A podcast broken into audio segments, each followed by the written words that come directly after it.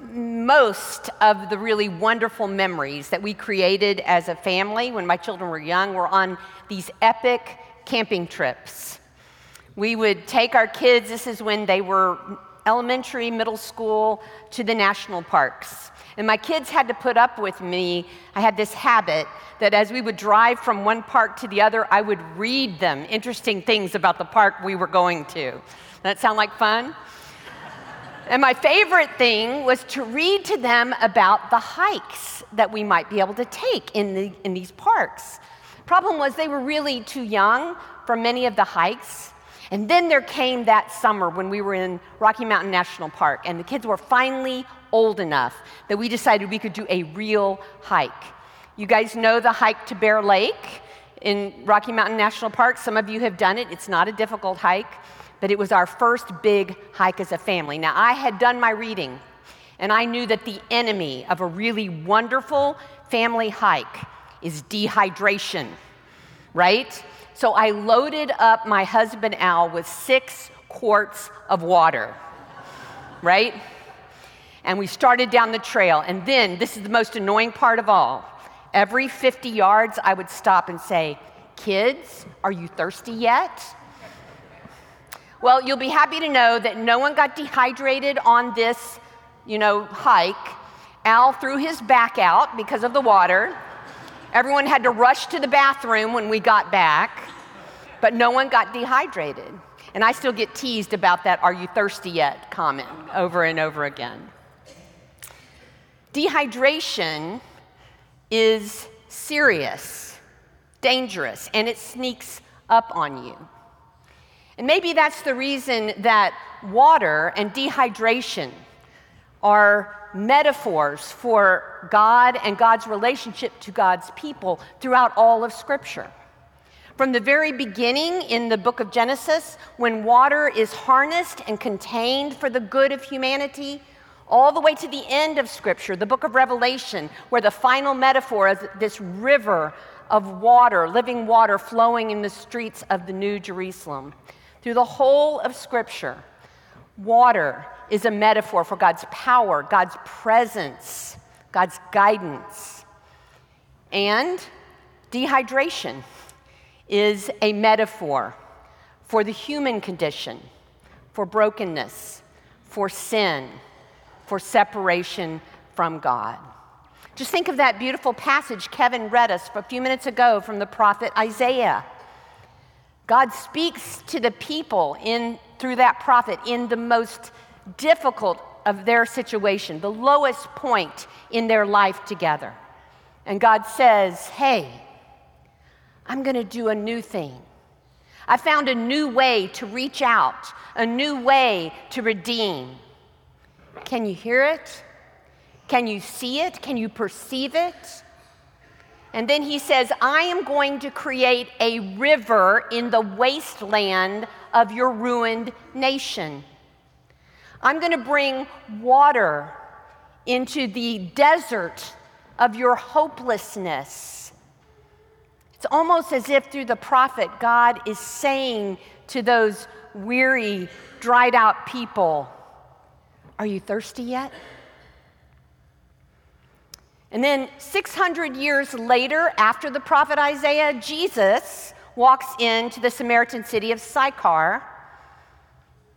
He walks into a well known watering hole named Jacob's Well. And Jesus knows the words of the prophet Isaiah. Jesus knows the promise of God's living water, which can redeem and save. And so he does an unlikely thing. When he gets to this well, he asks a Samaritan woman to give him a drink. Listen now to this familiar story from the fourth chapter of the Gospel of John. A Samaritan woman came to draw water, and Jesus said to her, Give me a drink. His disciples had gone to the city to buy food. And the Samaritan woman said to him, How is it that you, a Jew, ask a drink of me, a woman of Samaria?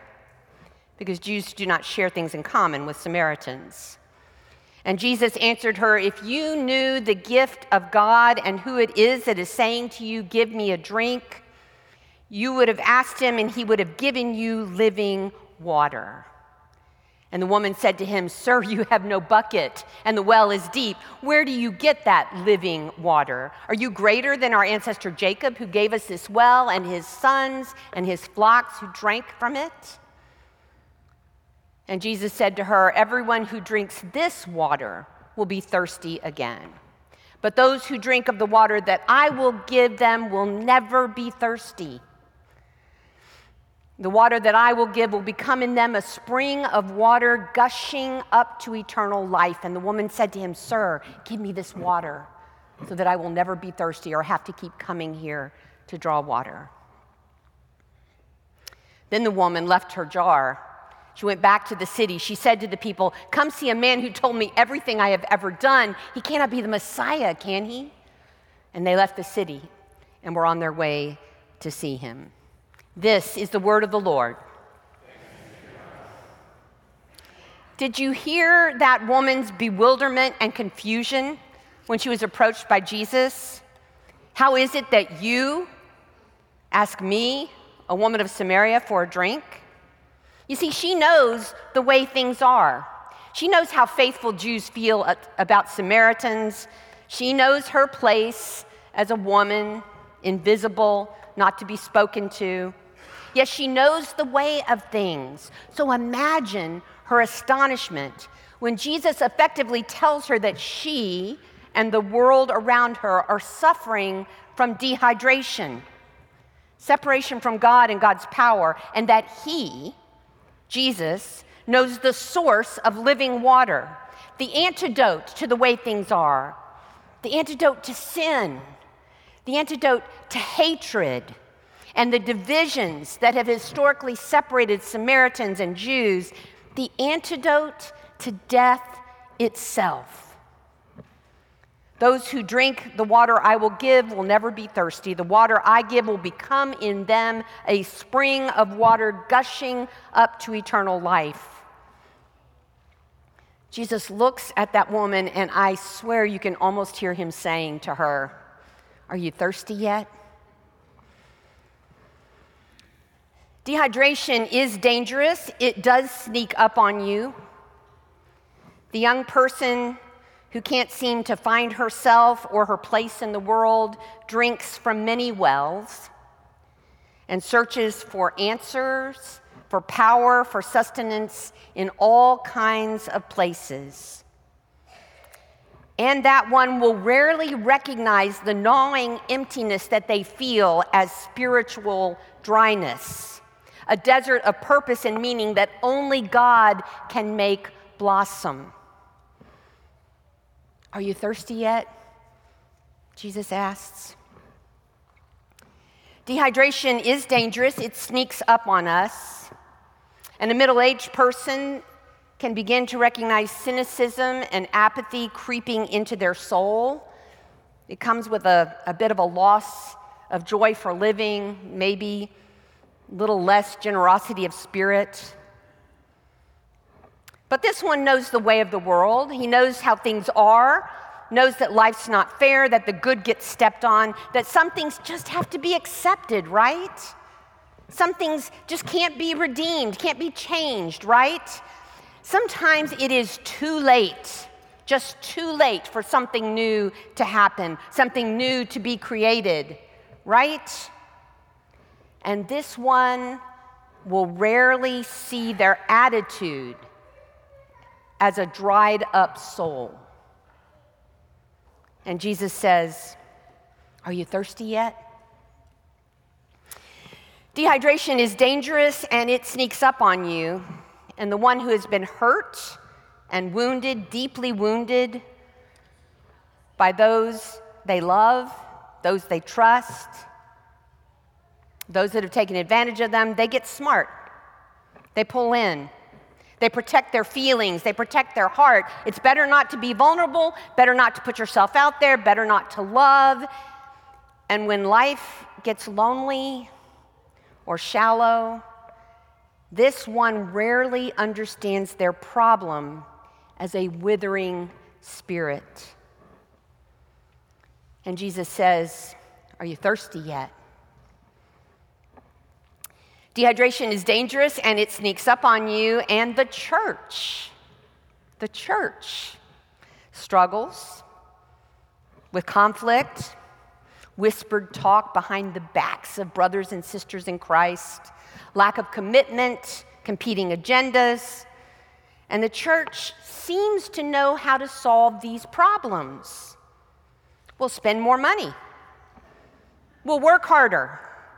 We'll start new programs. We'll change the staff. We'll change the worship service. We'll just change denominations. And in congregation after congregation, God's people wither and they dry up, disconnected from God and the God ordained source of power and nourishment and direction. And Jesus asks the church, Are you thirsty yet? Friends, this morning, our sermon series on the most interesting man in the world, it comes to a close. Jesus' pronouncements from John's gospel have been our guide. I am, said Jesus, bread, light, the way, the vine, the resurrection, the good shepherd. Each of these pronouncements, an invitation, an invitation to clarity, to peace, to purpose, to nourishment, an invitation to life fuller and richer than we can ask or imagine. And this morning's story is no different. Because Jesus sits there across from a Samaritan woman at Jacob's well, a well that has quenched the thirst of God's people for generations. And he says to her, I have water I have water to give. I have water to satisfy every thirst. I have water that will well up in you and well up in your community and bring abundant and eternal life. What an invitation. And just a little later in the gospel, in the seventh chapter of John, Jesus makes that same invitation, but this time it's in the temple in front of everybody at the festival of the booths. It's the last great day of that festival, the day that water is just dramatically poured out over the altar. And Jesus takes that moment to proclaim, Let anyone who is thirsty come to me, and let the one who believes in me drink. As the scripture has said, out of the believer's heart, shall flow rivers of living water. Rivers of living water. Are you thirsty yet? Friends, here's the point. Our dehydration, it matters to God. It matters so much that God sent the Son, our Savior, into the world to bring us living water.